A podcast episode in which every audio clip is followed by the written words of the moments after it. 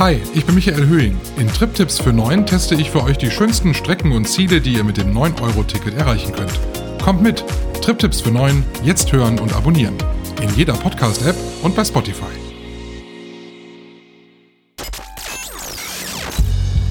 Ein bisschen romantisch ist das schon hier. Wunderschön. Dieses konstante Pieselgeräusch und diese Tauben, die sich darin laben. Du bist einfach ein bisschen gemein.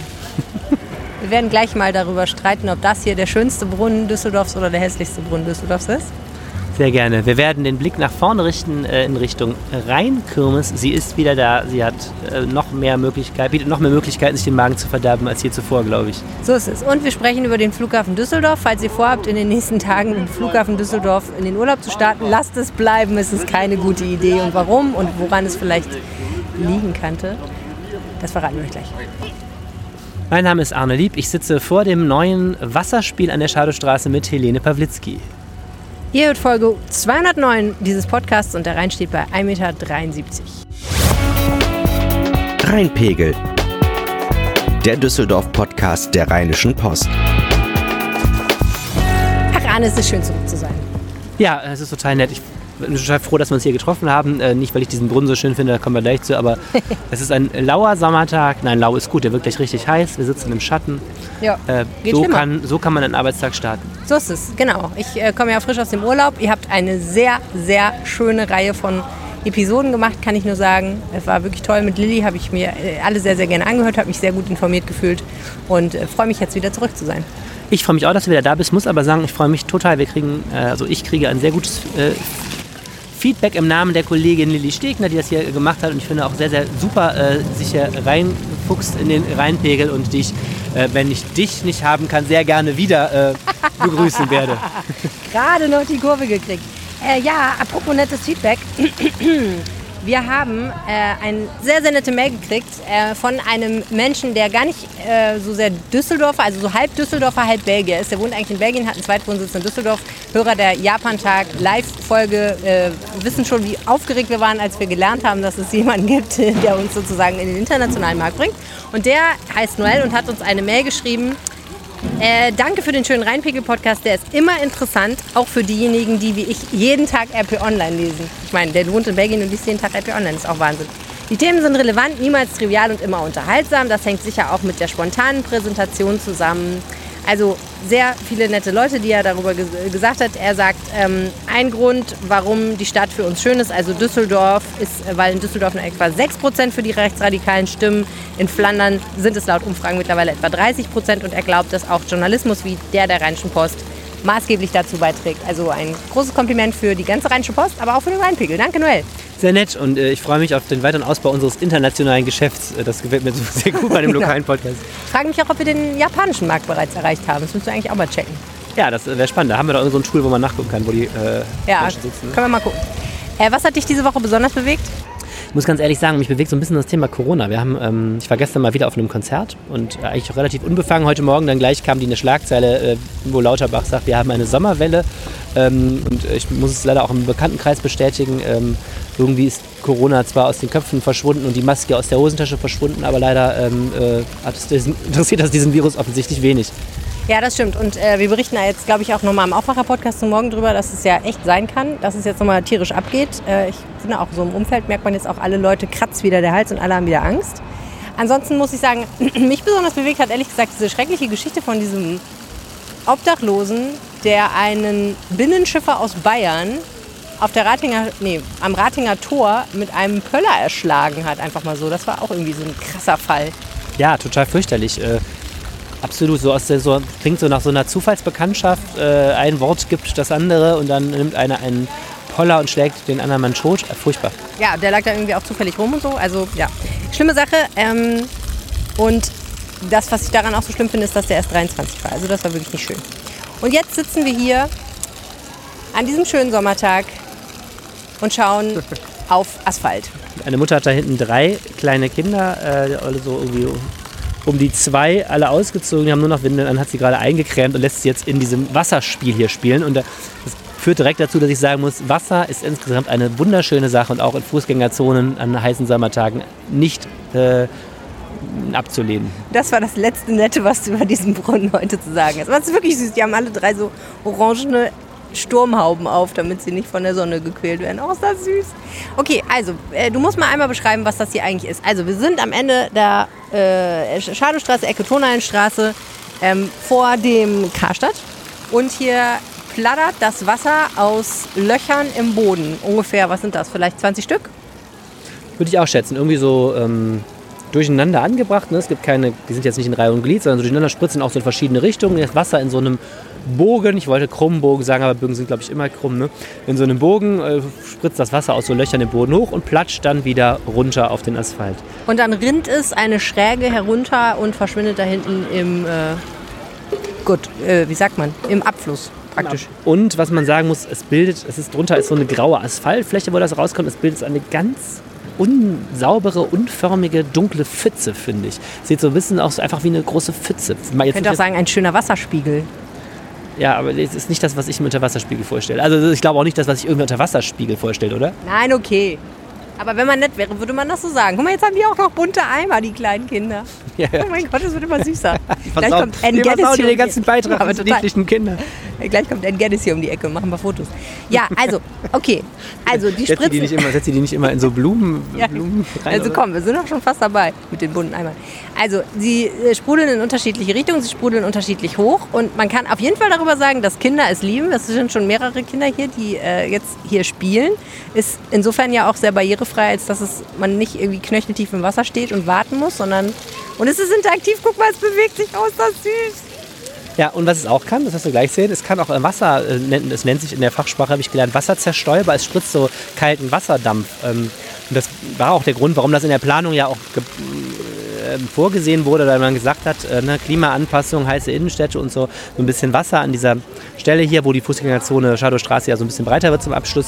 Ähm, da kann man auch schön etwas integrieren, was ein bisschen Kühle spendet. Viele Menschen finden diesen Brunnen sehr, sehr gar nicht gelungen. Genau, also dieser Brunnen ist jetzt seit zwei äh, Brunnen. Das ist eigentlich ein Nicht-Brunnen, das sind ja einfach nur Löcher im Boden, wo Wasser rauskommt. Also ein Brunnen stellt man sich ja vielleicht anders vor. Also es war so, vor zwei Wochen ist das Ding erst eröffnet worden hier und das ist ja so ein bisschen der Abschluss dieser Neugestaltung der Schadestraße. Vorne ist ja dieses gigantische Ding ja gebaut worden mit der Dachwiese. Äh, wird ja auch mega gut angenommen, finde ich, in den letzten Wochen. Ich bin da ja oft, weil unsere Redaktion auch ist. Ähm, Leute laufen da rum, da ist ein schickes Eiscafé und ähm, so. Und jetzt ist der hintere Teil der Straße, also vor Karstadt muss man sagen. Der Abschluss der Fußgängerzone ist jetzt auch fertiggestellt. Das hat etwas länger gedauert. Ähm, ja, und jetzt ist eben als äh, Gestaltungselement auf diesem Platz, der sich eben jetzt gebildet hat vor Karlstadt, weil Karlstadt ja so ein bisschen nach hinten gerückt ist, die Häuserreihe, da ist ja die Straße einfach etwas breiter. Da hat sich so eine Fläche jetzt gebildet und da ist eben dieses Wasserspiel jetzt in Betrieb gegangen und man kann auch ein bisschen sagen, es ist jetzt der Abschluss, der krönende Abschluss der Umgestaltung von einer der umsatzstärksten und im, in der Bevölkerung beliebtesten Einkaufsstraßen, die Düsseldorf so zu bieten hat. Wenn du sagst, es ist kein Brunnen, dann kommt es mir so ein bisschen vor, als wäre es sehr viel Springen ohne Brunnen, so ein bisschen wie der Stadtstrand ohne Sand. Ähm, du hast darüber geschrieben, was du daran ästhetisch nicht so befriedigend findest. Was ist das genau? Was ist dein Problem mit diesem schönen Brunnen, Arne? Ja, mein Problem ist eigentlich, ich habe ja diesen Planungsprozess über Jahre mitgekriegt und du ahnst ja gar nicht, wie viel geredet wird, bevor so eine Straße umgestaltet wurde. Es gab mal Künstler, die haben ja Ideen eingebracht. Es gab äh, einen Bürgerbeteiligungsprozess mit so Fishbowl-Verfahren, wo alle draufschrieben, was sie haben wollten. Es gab super viele Ideen. Es gab eben das Versprechen, dass jetzt hier, was ich gerade sage, ähm, so eine Art kleiner Platz entsteht vor Karstadt. Gut, de facto ist nicht zu leugnen, dass es hier ein Platz ist. Also der, der, der ist ja baulich nicht, also der ist jetzt nicht zugestellt. Also der Platz ist schon entstanden, aber ich sag mal, gegen das, was da so modernen, urbanen Flair und so entstanden ist und gegen das finde ich, was, was Düsseldorf sonst als Anspruch an anderen Stellen hat, wie öffentlicher Raum gestaltet ist, finde ich das hier einfach ziemlich billo. du meinst, würdest es eher in, was ich auch nicht, naja, Oberhausen erwarten? ja, ich wollte es nicht schreiben, aber es erinnerte mich so ein bisschen an so eine Ruhrgebietskommune Ruhrgebiets, Kommune aus, nach, Kommune aus den 80er Jahren, sage ich jetzt als Wuppertaler. Ja, okay. Ich habe so ein bisschen, ich habe so, so gefühlt fehlen mir so die Waschbeton ähm, Blumenkübel mit Geranien, die man noch daneben stellen könnte, weil es ist so, ich finde es total altbacken und ich finde es auch einfach ehrlich gesagt nicht schön. Und ich glaube, dass, was mich daran so ärgert, ich meine, es stirbt jetzt deshalb niemand, aber was mich so ärgert, ist, ich glaube, Düsseldorf kann das besser und es ist in, in diesem Planverfahren es, man hätte ja auch Künstlerinnen und Künstler fragen können, was macht man mal Besonderes. Es ist eine total wichtige Stelle. Hier startet der zentrale Teil der Innenstadt von Düsseldorf. Ähm, Und man hätte es, glaube ich, schöner hingekriegt. Man hätte hier die Chance gehabt, ein tolles Kunstwerk hinzustellen. Man hätte eine besondere Gestaltung hinkriegen können. Und ich finde, es fühlt sich für mich in dieser ganzen Gestaltung mit den Holzbänken und diesen komischen gelben Teilen hier und diesem super breiten Radweg, den ich als Radfahrer ja liebe, aber der halt auch mega Platz wegnimmt. Ne? Es fühlt sich für mich insgesamt an wie so ein Provisorium, das jetzt teilweise jeden Tag äh, von 9 bis 21 Uhr unter Wasser gesetzt wird. Ich habe den Radweg ja gerade zum ersten Mal in meinem Leben benutzt und kann nur sagen, äh, ich glaube, es weiß keiner so richtig, dass das ein Radweg ist, obwohl es ja eigentlich aufgemalt ist, aber die meisten Fußgänger scheinen es nicht so zu sehen. Ähm, ich verstehe, was du meinst, weil natürlich, es wirkt alles so ein bisschen wie Spielplatz hier, ne? Ja, aber das ist ja toll. Also ich, ja, ich mag ja Spielplätze. Ja, ja, aber nicht hier, ist deine, dein Punkt. Ich finde, es wirkt ehrlich gesagt so, als hätte jemand mitten in einer grauen Gussasphaltdecke, die wir hier haben, ein paar Löcher in den Boden ge gebrückt und würde da Wasser raussprudeln lassen. Das ist auch so. Was dann in den nächsten Kanal läuft. So finde ich, sieht das aus. Das ist für mich so nicht, es ist so ein Nichtbrunnen. Auf Twitter hat uns schon jemand Team Rohrbruch genannt, weil ich gesagt habe, dass wir hier hinkommen. Ja, das ist, es ist, hat sowas davon, weil das ist so, ich kam drauf, ich lese gerade so ein Wimmelbuch mit meinem Sohn, da ist so ein Rohrbruch und das ist so diese, diese Art, wie dieses Wasser in den Kanal läuft. Ich habe gedacht, guck mal, jetzt hätten sie den neuen Brunnen in der Schadestraße da skizziert. Ich habe mal 10 Euro mit einem Rohrbruch verdient, weil in Dortmund ein Rohr gebrochen ist und ich habe ein Video davon gemacht und das an die Ruhrnachrichten verkauft vor langer Zeit. Deswegen hast du positive Assoziationen zu Rohrbrüchen, ja? Das war so witzig. Ich habe denen das Video geschickt und gesagt, hier wollt ihr das verwenden? Haben die gesagt, ja, wir bieten ihn an. 10 Euro. ich dachte, okay, cool, da kann man richtig Geld verdienen. Naja, und ich finde, es ist so, weißt du, also nochmal, es ist, ja, man kann sagen, gut, ist halt ein Wasserspiel und ist ja auch nett, dass Wasser da ist, finde ich eben auch. Mhm. Ähm, aber wie gesagt, guck dir mal den Anspruch an, den wir in Düsseldorf an den vorderen Teil des Kühlbogens, da setzen wirklich mit dieser futuristischen Dachwiese. Ich finde, das ist wirklich sehr gelungen, dieser vordere Teil. Ich habe mir jetzt schwer getan beim Planungsprozess, weil ich immer dachte, dieses, dieses Heckenteil da von, von Ingofen wird so, wird, so, ähm, wird so wuchtig. Ich sehe es inzwischen total anders. Ich war auch bei der, bei der Open-Air-Premiere auf dem Grünkensplatz, in Klammern, wo übrigens auch ein Wasserspiel ist, was man noch gar nicht sieht wegen dieser Bühne. Oh oh. Ja. Und, ist ähm, klar ich finde, das funktioniert. Dieses große Ensemble da mit Schauspielhaus, mit drei Scheibenhaus, das ist so, so eine Art, ähm, einfach auch so eine, so ein zentrales Stück Düsseldorf wirklich in Szene zu setzen. Was ich es kommen noch mehr Kinder. Guck Jetzt mal, hier, glaub, jetzt kommt eine ganze Kita. Tagesmutter. Vier Kinder in Tagesmutter. einem. Oh, jetzt fahren sie einmal die durch. rennt Oh, mit dem- das ist mutig mit dem Die ganzen rennt Wagen. mit dem Vierfachkinderwagen quer durch diese Fontäne. Das ist geil. Oh, die, die Frau, feiere ich mega. Oh, jetzt kommt noch ein Hund und trinkt daran. Ey, verdammt. Wieso denn? Das ist das. Die schönste Idylle Düsseldorfs. Give the people what Mist, you ne? want. Ja, ich würde sagen, es ist ein bisschen wie mit dem Stadtstaat. Nein, aber pass auf, ich verstehe ja, was du meinst. es ist, das Problem ist einfach auch so ein bisschen, ne, es hat halt keine Begrenzung. Es plattert hier irgendwie so ein bisschen auf den Asphalt. Der Asphalt wird davon nicht schöner, da vorne liegt schon Dreck im Wasser. Also es ist halt, und ne, es, es, es rinnt da hinten so ein bisschen unmotiviert durch die Gegend. Das Wasser, ist, es wirkt alles nicht so richtig geplant. Ich verstehe total, was du meinst. Ne? So Kunst von, kommt von Können und sonst hieß es Wunst und dieser Brunnen ist eher so ein Wunstbrunnen, weil irgendwie ist es cool, so auch praktisch, aber es ist halt nicht schön. Es ist nicht künstlerisch gestaltet. Das sehe ich auch so. Ich glaube, es ist halt auch so ein, also wirklich so ein Nichtbrunnen, weil es war. Ich mache mir ehrlich gesagt Sorgen, dass es von einem Künstler gestaltet wurde. Nee, glaube ich nicht. Das ist, glaube ich, von dem Architekturbüro. Die haben den gleich mitgemacht. Ähm, es, ist, es ist so, es standen ja früher in der. Also die Ält jetzt die Älteren werden sich erinnern. Die Shadowstraße gab es ja schon vor der Neugestaltung, war sehr beliebt und ähm, damals hatte die ja so ein bisschen so einen Wirtschaftswunderscharme noch. Ne? Da waren die äh, große Straßenbahn vor in der Mitte, Autos waren da, Bürgersteige schmal, aber da standen hinten, äh, wo jetzt alles nicht mehr wieder zu erkennen ist, standen ja auch alte Brunnen, zum Beispiel dieser Salinenbrunnen. Und damals, als das alles hier abgerissen wurde für den, für den Bau der Wehrhahnlinie, haben wir sehr, sehr viele Leserbriefe gekriegt von Menschen, die sagten, die schönen alten Brunnen, was passiert denn damit? Da habe ich doch schon als Kind, wie jetzt die Kinder von heute hier in dem ähm, neuen Wasserspiel ähm, sich die Füße nass machen, haben die sich da nass gemacht und sagten, was passiert denn damit? Und dann war immer von der Stadt die Antwort, ja, diese Brunnen sind total schön und die finden bestimmt auch wieder einen würdigen Platz. Ne? Und eigentlich war die, in Wahrheit war es aber, glaube ich, so, keiner wollte mehr die alten Dinger haben, weil die waren so vom Stil halt wirklich 60er Jahre und dann wollte man jetzt hier, wollen wir unsere Innenstadt ja auch sehr hochwertig neu erfinden, also wurde gesagt, wir erfinden was Neues. Und dann gab es während des Prozesses auch Kritik von Künstlern, die gesagt haben, also hier aus der Kunstkommission, die gesagt haben, ja, wenn wir was Neues wollen, warum findet eigentlich Kunst im öffentlichen Raum überhaupt nicht so richtig statt? Es gibt überhaupt nicht so ein,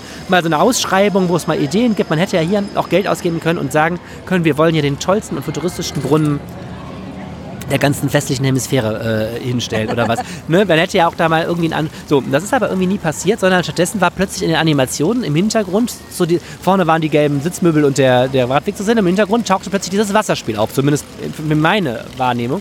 So, und dann habe ich noch gedacht, ja Gott, Wasserspiel ist ja eigentlich eine ganz coole Idee, zerstäuber, warme Tage und so. So, und jetzt ging das Ding an und ähm, ich fuhr vor zwei Wochen dran vorbei und dachte, nee, also kommt Das sah auf den. Bildern aber anders aus. Ja, und dann habe ich erstmal gedacht, komm, nicht mehr alles, was mir komisch vorkommt, muss ich in der Zeitung schreiben. Und dann habe ich es also fotografiert und dann wieder vergessen. Und dann kriegten wir letzte Woche einen ganzen Haufen Hinweise darauf. Also von Kolleginnen und Kollegen, die Briefe schrieben, äh, einem anderen Journalisten, dann äh, mehrere Leser, die uns darauf hinwiesen. Alle, der Tenor war, sag mal, Freunde, habt ihr das schon das schon gesehen? fertig? Ist das schon fertig? Gehört, das- ist das kaputt oder gehört das so? Geht das so? Kann das so weg, ne? Ja, und äh, genau. Und dann habe ich halt gedacht, komm, äh, ungeschützt, ich schreibe jetzt einfach mal meine Meinung auf und ich, wie er, das Feedback jetzt, das ist heute erschienen, das Feedback jetzt ist, einige äh, Kritik an meinem Beitrag. Ähm, ähm, ein, zwei äh, Leserbriefe mit der Frage, was mich eigentlich qualifiziert, das zu schreiben, die man durchaus diskutieren kann. Aber auch, äh, würde ich sagen, weit, weit überwiegend Zustimmung in offenen Leserbriefen und in Mails persönlich jetzt an mich, wo Leute sagen, äh, endlich schreibt es mal einer. Und ich finde das toll. Man muss überhaupt nicht meiner Meinung sein, ich halte das aus. Aber ich finde es toll, auch mal diese Fragen zu diskutieren. Das ist ein Platz, den, der uns alle mit seinem Plätschern, wie das man im Hintergrund dieses Podcasts bestimmt laut hört, über Jahrzehnte erfreuen soll. Und ich finde es sehr, sehr spannend zu diskutieren. Ist das eigentlich der Anspruch, den wir an einen äh, Platz im öffentlichen Raum von dieser Bedeutung haben? Ich gebe jetzt mal meine vollkommen unqualifizierte Meinung, ob was diesen Platz besser machen würde. Also diesen, diesen Springbrunnen, Spring, Springen ohne Brunnen. Ich glaube, diese Fontänen müssten viel, viel höher. Ja, so, die sind ja jetzt höchstens so, weiß ich nicht, 1,20 Meter sprudeln die maximal hoch. Ich glaube, die müssten viel höher sprudeln. Vielleicht kann man da mit dem Wasserdruck noch was machen. Das würde auch bestimmt zu einigen lustigen Szenen mit Hunden führen. Ja, das, Und ich würde es auch gut finden, wenn es hier mehr so. Vielleicht könnte man noch ein bisschen was mit so Kacheln machen oder so, so eine Einfassung herstellen. Das fände ich auch ganz cool, weil wenn man da so bunte Kacheln reintut, könnte es auch ganz witzig werden. ja darauf, darauf, will ich, darauf will ich ja hinaus. Das muss ja auch nicht der hippe, super posche Brunnen für 35 Millionen, aber so eine Idee, so eine gestalterische. Also von mir aus, äh, ja, dass der Boden wenigstens irgendwie, genau, Kacheln oder dass diese von den Regenbogenfarben. ähm, nicht so schlimm Das Problem ist, glaube ich, wenn man da rangeht und da jetzt dran rumdoktert, dann wird es ja bald 35.000 Euro kosten. Ja, das ist aber eine Diskussion, die, so, die sollen jetzt andere führen, wegen der hohen Fontäne. Ich habe ja eine, insofern recherchiert, als dass ich bei der Stadt mal angefragt habe Ja. und zwar auch die Frage gestellt habe, ist das hier eigentlich ein Wasserumlauf? Ja, ist es. Was heißt das?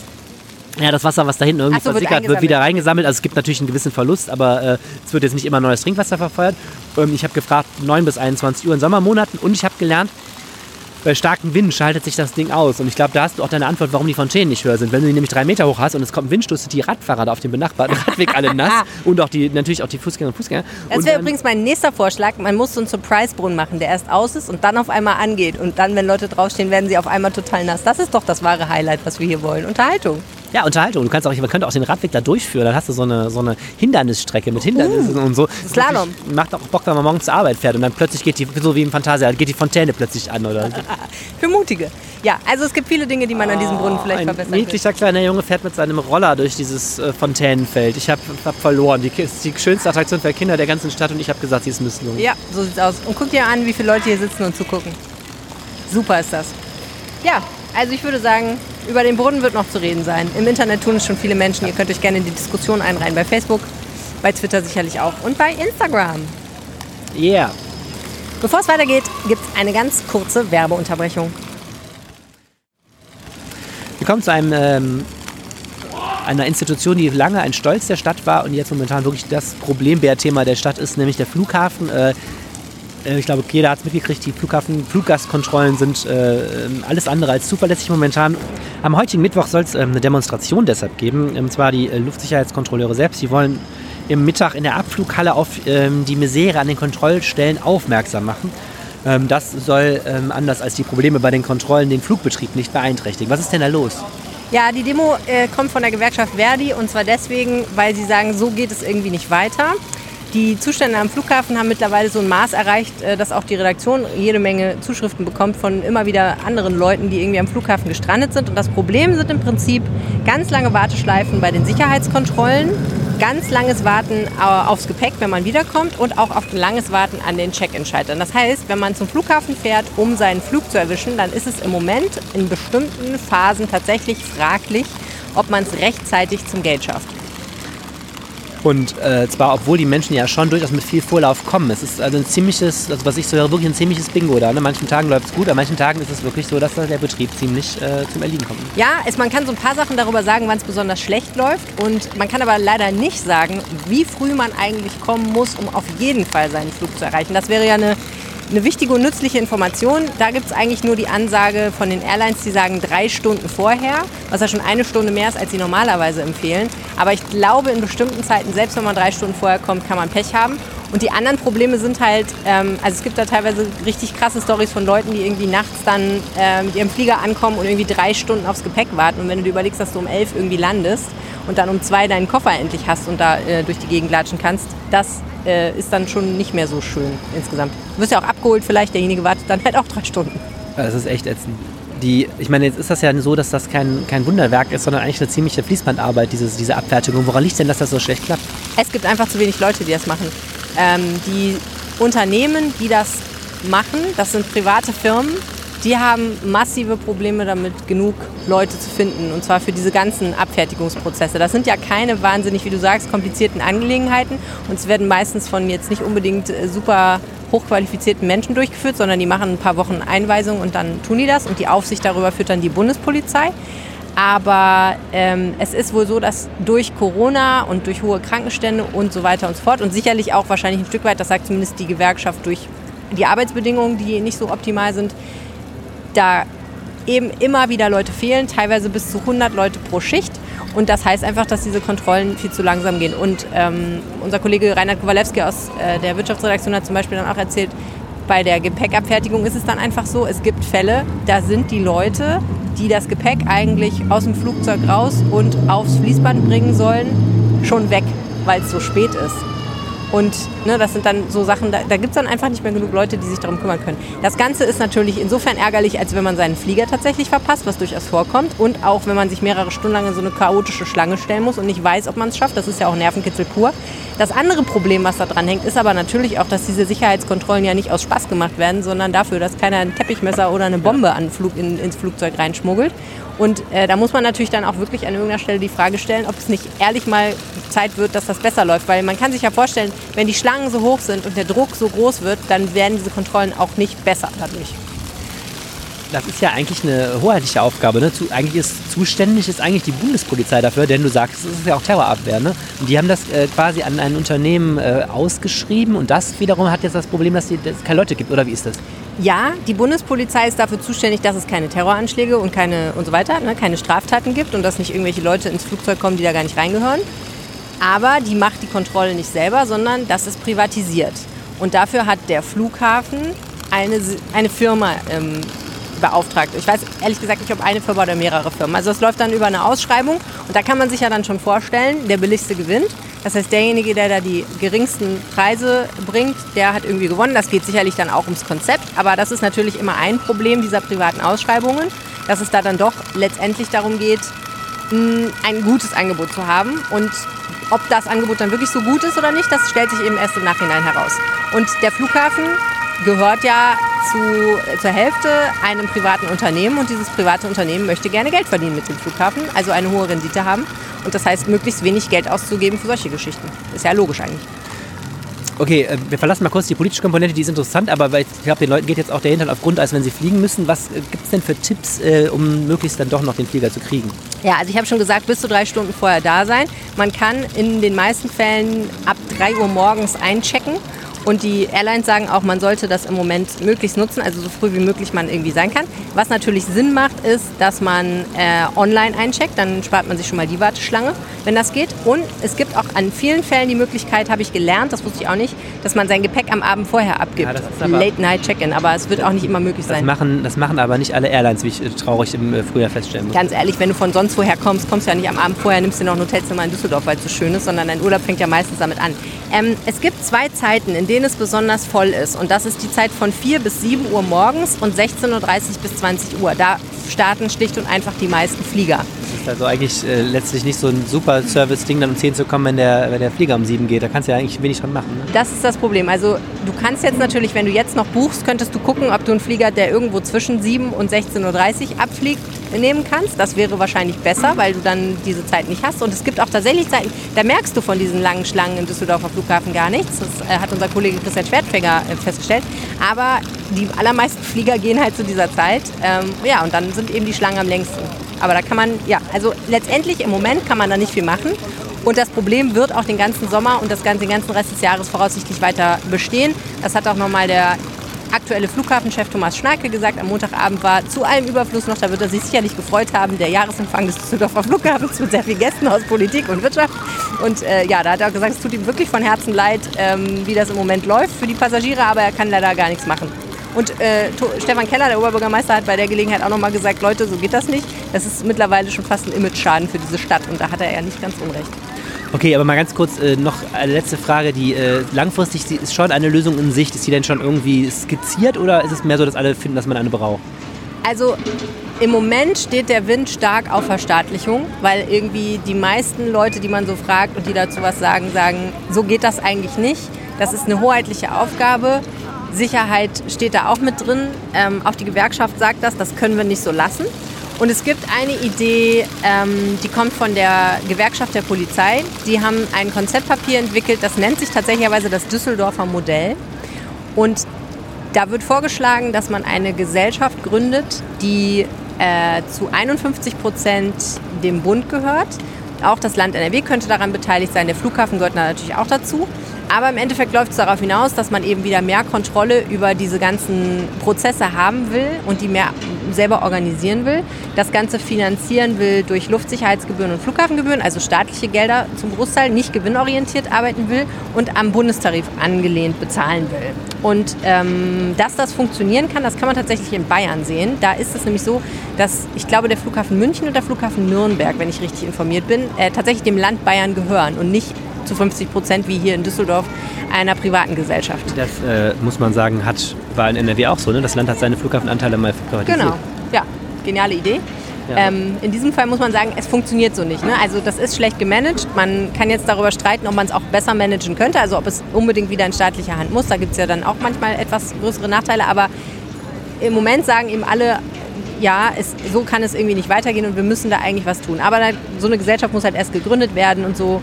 Insofern, ja, das ist jetzt nichts, was jetzt übermorgen passiert und diesen Sommer entlastet. Und gerade dieses Wochenende, jetzt ist ja Frohenleichnam, ähm, bald sind, fangen die Sommerferien an am 27. Da wird es nochmal richtig lustig werden. Okay, wenn wir schon bei Flughafen sind, mal kurz äh, heute Breaking News vom Flughafen. Ähm, es gibt äh, neue Menschen, die dieses Unternehmen führen sollen. So sieht's aus. Der aktuelle Flughafenchef Thomas Schneiker hatte schon vor einer Weile gesagt, dass er zum Jahresende aufhört. Und da war so ein bisschen die Frage, was machen wir jetzt? Es war tatsächlich gar nicht so einfach, glaube ich, Leute zu finden, wenn ich das richtig verstanden habe. Aber ähm, heute haben sie dann ähm, die Information rausgelassen, wer neuer Chef wird. Äh, der Mann heißt Lars Redelix mit G GX hinten, was ich genial finde. Ja, äh, Im Moment ist der Chief Commercial Officer beim äh, einem Bahnfrachtunternehmen aus Belgien. Vorher war der lange bei der Lufthansa und sein Stellvertreter wird äh, Pradip Pinakat. Der hat bisher das, die Firma Düsseldorfer Airport Ground Handling geleitet. Also ich würde mal sagen, das klingt so, als wäre er ganz nah dran an dieser Problematik und äh, vielleicht wird die dadurch ja so ein bisschen zur Chefsache. Wer nicht irgendwie in die Chefetage des Flughafens gelangt ist, ist eine Frau. Dö, dö. Dö, naja, ehrlich gesagt weiß ich auch nicht, wer den Job haben will, weil der Airport nämlich im Moment äh, durch Corona auch noch immer noch ziemlich schlecht dasteht. 1,2 Milliarden Euro Schulden, was echt richtig viel ist für ein Unternehmen dieser Größe. Das Land NRW hat ja auch schon Kredite irgendwie abgesondert. Also es äh, läuft nicht so. Mal gucken, ob es bald besser läuft. Ja, äh, um wieder den schönen Journalisten dazu sagen, was weiter passiert, bleibt abzuwarten. So ist es. Fliegen. Ich wollte gerade auch sagen, verdammt. Erster. Äh, aber sag du. Apropos Fliegen. ja, Fliegen ist schön, aber ich, äh, ich nicht, bitte. Meinst du bei der Kirmes? Ja, nee. Aber doch. Also, ja, schon, ne? ja, also die hohen Dinger sind doch super. Die nicht hier diese, die Gefahr lauert ja eher in der Tiefe bei so Breakdancer oder sowas. Diese die Breakdancer finde ich super. Die so immer so wie so ein Verkehrsunfall nee, immer so vorne und hinten ruckeln. Das ja, das, also ich, ich kriege dann auch immer regelmäßig echt richtig krasse Verspannungen von, aber ich finde das, das finde ich super. Das mache ich gerne. Das finde ich lustig. Aber sowas wie Chaospendel oder so ein riesiges Kettenkarussell, nee. was einen so 80 Meter in die Höhe schraubt, da kannst du wirklich. Nee. Nee, würde ich nie machen. Konnte ich schon nicht, als ich in dem Alter war, von Menschen, die das machen, also so 16. Schrecklich. Ich möchte noch einmal die Geschichte erzählen von mir und der wilden Maus. Und zwar ähm, haben wir ja eine, äh, zwei Jahre lang war ich ja Rhein-Kirmes-Reporterin für die wunderbare Lokalredaktion Düsseldorf. Und ähm, wir haben vorher eine kleine mobile Redaktion gemacht und die Leute nach ihren Rhein-Kirmes-Erlebnissen gefragt. Und da kam eine ältere Dame und meinte, ja, sie wäre für 40 Jahre mit ihrem kleinen Sohn auf der wilden Maus gewesen. Das würde sie gerne jetzt nochmal machen. Und ich in meinem jugendlichen Leichtsinn habe gesagt, ja klar, wenn Sie auf der Rheinkirmes sind, kommen Sie auch einfach bei uns vorbei. Wir haben das große Medienmobil da stehen und sagen Sie Bescheid, dann gehe ich mit Ihnen. Weil ich ehrlich gesagt gedacht habe, dass sie das auf keinen Fall macht. Spätestens, wenn sie der wilden Maus ansichtig wird, die ja seit 40 Jahren schon existiert und jetzt inzwischen aber erheblich größer ist. Das ist ja mittlerweile die wilde Maus XXL. Die ist übrigens auch dieses Jahr wieder auf der Kirmes. Na gut, also vorletzter Tag der Rheinkirmes. Wer kommt äh, vorbei? Die ältere Dame. Und sagt, so, dann wollen wir jetzt noch mal auf die wilde Maus gehen.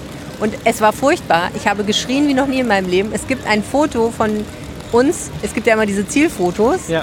wo die Frau entspannt lachend in der wilden Maus sitzt und ich mit schreckgeweiteten angelaufen. Augen schreiend.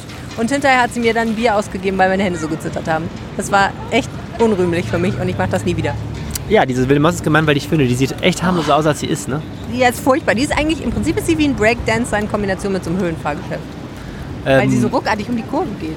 Fürchterlich. ich meine, es ist ja so, ähm, Guck mal, das Baby will unbedingt ins Wasser.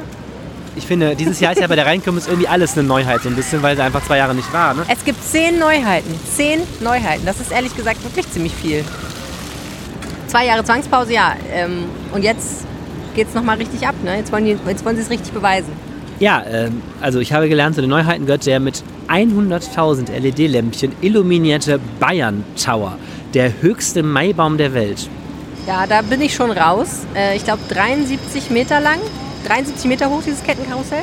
Aber es ist ein Kettenkarussell. Ach, das ist so ein Highflyer-Kettenkarussell. Ja, ja, Von oben dann auf dem. Ah ja, okay. Oh Gott, wie furchtbar. Und dann auch noch mit bayerischer Musik. Na gut. Ja, das ist das man auch schon, aber kann man ja oben hören. Hinterher eine schöne, schöne Weißwurst. Oder vorher. Aber dann würde ich dir empfehlen, in den Gladiator mal reinzugehen. Da Nein. sitzen die Fahrgäste an Gondeln an beiden Enden eines Oh 58 Gott. Meter langen Arms, der sich Nein. frei um eine horizontale Achse Nein. dreht. Die Schausteller versprechen einen hohen Kreischfaktor, Ah, ja. entnehme ich der Rheinischen Post. 60 Meter hoch steht hier. Tempo 80. Alles klar. Nee, bin ich raus. Ich fahre gerne mit meinem Opel Corsa Tempo 80. Das reicht mir vollkommen aus. Aber der hängt nicht am Ende eines 80 Meter langen Arms und wirbelt ihn durch die Ecke, durch die Ja. Gegend. Also, ja. Wie auch immer, ihr findet auf RP Online einen Artikel, in dem ihr all diese Neuheiten aufgelistet seht. Wenn ihr euch für sowas interessiert, solltet ihr auf jeden Fall vorbeischauen. Es gibt auch viele alte Bekannte, die da sind. Der Hangover Tower, 85 Meter, der höchste Freefall-Turm weltweit. Der ist schön. Ja, Den mag ich. Der fällt aber der fällt nicht ganz so heftig wie der Power Tower. Infinity ist natürlich auch immer sehr beliebt. Ne? Das ist dieses Ding, was so, äh, so eine Mondfahrt, glaube ich, irgendwie äh, simuliert. Ach stimmt, da steht so ein Astronaut vor irgendwie. Ne? Ja, genau. Da Ähm, gehen ja junge Menschen mit Vorliebe drauf, habe ich gelernt. Und Kirmes. wichtig für ältere Menschen wie uns ist, es gibt auch Bier. Ja, das ist sehr wichtig.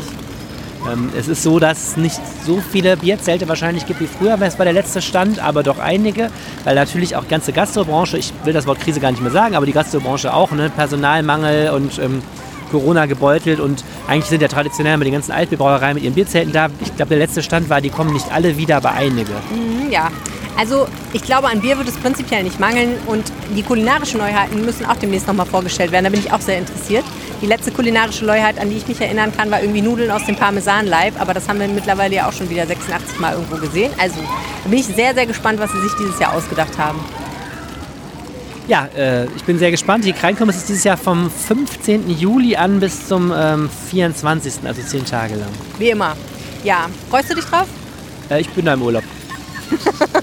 Nein, ich freue mich eigentlich total. Das ist total schade. Ich war ja, bevor du Kirmesreporterin warst, war ich ja mal Ja, Kirmesreporter. erinnere Insofern haben wir ja beide eine emotionale Verbindung. Ich habe mich wahnsinnig darauf gefreut. Ich habe aber ehrlich gesagt äh, beim Urlaub buchen äh, aus vielen anderen Gründen nur da wegfahren können. Ich bin am letzten Tag wieder da. Ich glaube, an dem Sonntag, da hetze ich noch schnell dahin und fahre jedes Brechsteil einmal durch, bevor es abgebaut wird. Wobei wir auch noch nicht über das Thema Preise geredet haben. Wir wissen ja alle nicht bei den Energiekosten und Transportkosten, was das eigentlich dann kostet. Das muss man auch noch schauen. Ja, und offen gestanden, wenn ich so das Wort Sommerwelle höre, was so kursiert, dann bin ich ja auch sehr gespannt, was in einem Monat ist. Aber weißt du was? Darüber reden wir später. Wir werden jetzt in voller Manschur wie diese niedlichen kleinen Kinder uns einfach in die Fontänen an der Schadowstraße stürzen, quietschend da durchrennen und Corona und alle anderen Krisen für einen Moment vergessen. Finde ich sehr gut. Das war der Rheinpegel für diese Woche. Wenn ihr uns was sagen möchtet, schreibt uns eine Mail an rheinpegel.rheinische-post.de oder ihr findet uns auf Twitter at Helene Pawlitzki und at Arne Lieb. Vielen Dank fürs Zuhören. Bis nächste Woche. Tschüss.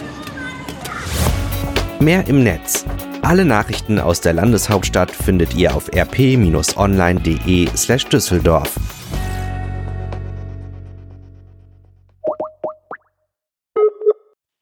Hallo, hier ist Helene. Hallo, hier ist Arne. Ihr hört den Rheinpegel-Podcast und jetzt habt ihr den Anrufbeantworter des Rheinpegel-Podcasts erwischt. Wir freuen uns über alles, was ihr uns nach dem Piepton hinterlasst. Aber Vorsicht, es könnte passieren, dass wir eure Aufnahmen im Rheinpegel veröffentlichen.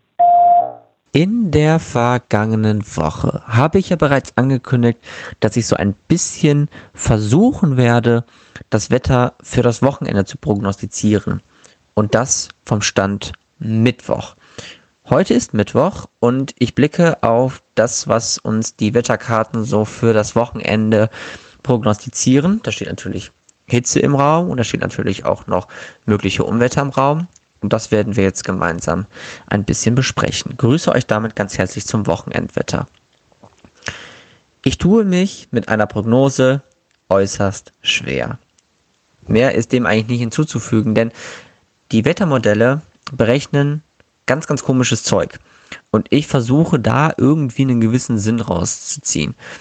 Und ihr seid in der glücklichen Lage, euch einfach nur anhören zu müssen, was ich jetzt daraus erkannt habe. Also, erstmal. Der Hitzehöhepunkt wird sehr wahrscheinlich zum Samstag sein.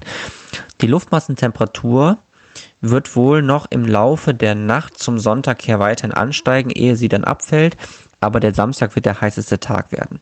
Im Moment sind die Modelle so bei rund 34, 35 Grad als Höchsttemperatur und das schätze ich im Moment auch als relativ realistisch ein. Vermutlich werden es dann so in Richtung 34 Grad werden. Was wir auch zudem wissen ist, dass dann nach die Temperaturen wieder deutlich zurückgehen werden. Wie schnell das passieren wird, ist noch nicht so hundertprozentig klar. Das amerikanische GFS-Modell berechnet beispielsweise für den Sonntag noch 30 Grad. Das europäische ECMWF-Modell ist dabei aber ein bisschen zimperlicher und ähm, haut die Temperaturen schon ein bisschen zügiger nach unten, sodass wir dann im Laufe des ähm, Sonntages vermutlich noch nicht mal mehr die 30 Grad erreichen werden. Was wir dazu auch noch wissen, ist, dass die Temperaturen dann im Laufe des Montages und Dienstages dann so in Richtung 20, 23 Grad zurückgehen werden. Was wir noch nicht wissen ist, wie reibungslos läuft dieser Luftmassenaustausch ab. Also zum einen Son äh, den Samstag, viel Sonne und sehr hohe Temperaturen, entsprechend auch hohe Sonnenbrand, Sonnenstichgefahr. Der Sonntag wohl viele Wolken und Jetzt müsst ihr euch vorstellen, von Norden her kommt so eine kleine Wand angelaufen und diese Wand wird diese heißen Temperaturen weiter in Richtung Südosten verdrängen. Aber Niederschlag wird im Moment kaum berechnet. Gestern, also am Dienstag, wurden zumindest vom europäischen Wettermodell noch um die 40 Liter pro Quadratmeter berechnet. Heute sind es vielleicht gerade mal so zwei, drei Literchen. Das amerikanische GFS-Modell berechnet gerade mal so vier, fünf Literchen. Und ihr hört schon, es ist eigentlich im Prinzip von dem, diese, diese Temperaturunterschiede, die dabei entstehen, also die Temperatur kühlt sich um etwa 15 Grad innerhalb von 24 Stunden ab. Und normalerweise sind da immer Schauer und Gewitter vorprogrammiert. In diesem Fall irgendwie nicht. Dementsprechend wir müssen uns am Sonntag auf Schauer einstellen. Diese werden meiner Einschätzung nach kräftig ausfallen. Es kann aber auch sein, dass die Schauer wohl erst entstehen, wenn auch das Gelände hochgeht und von Nordwesten nach Südosten hin ist es nun mal Eifel-Sauerland beziehungsweise Bergisches Land. Und ab dann werden vermutlich erst Schauer und Gewitter entstehen. Ich gehe mal ganz stark davon aus, dass der Sonntag noch einigermaßen vor allem sehr schwül werden wird, aber wohl nicht mit wahnsinnig vielen Niederschlägen. Der Montag hingegen bringt dann etwas mehr Niederschlag in Form von, in Form von Schauern und Gewittern und die Temperaturen liegen dann noch so bei 20 bis 21 Grad. Der restliche Verlauf der kommenden Woche wird dann vermutlich eher so ein Mix aus Sonne, Wolken, Schauern und Wind werden, wobei hier auch die Modelle sich wieder untereinander unterscheiden. Amerikanisches Modell eher ein bisschen trockener, dann wohl zum Wochenende hin mehr Schauer. Der, das europäische Modell wird wohl ab Mittwoch schon mehr Schauer bringen. Alles in allem können wir sagen, Samstag heiß und sehr freundlich, Sonntag schwül und vor allem sehr wolkenverhangen, eventuell Schauer, eventuell, wobei das wirklich so ein ganz, ganz großes eventuell ist, ähm, auch ein Gewitter. Unwetter sind momentan nicht prognostiziert und davon gehe ich im Moment auch nicht aus. In diesem Sinne, euch ein schönes Wochenende und wir hören uns dann kommenden Freitag wieder zum Wochenendwetter. Also, bis dann. Ciao, ciao. Super, ihr habt's ans Ende einer weiteren Folge des Rheinpegel-Podcasts geschafft. Und alles, was ihr jetzt noch tun müsst, ist auf den Abo-Knopf zu drücken. Dann bekommt ihr auch mit, wenn die nächste Folge da ist. So sieht's aus. Bis dann. Tschüss.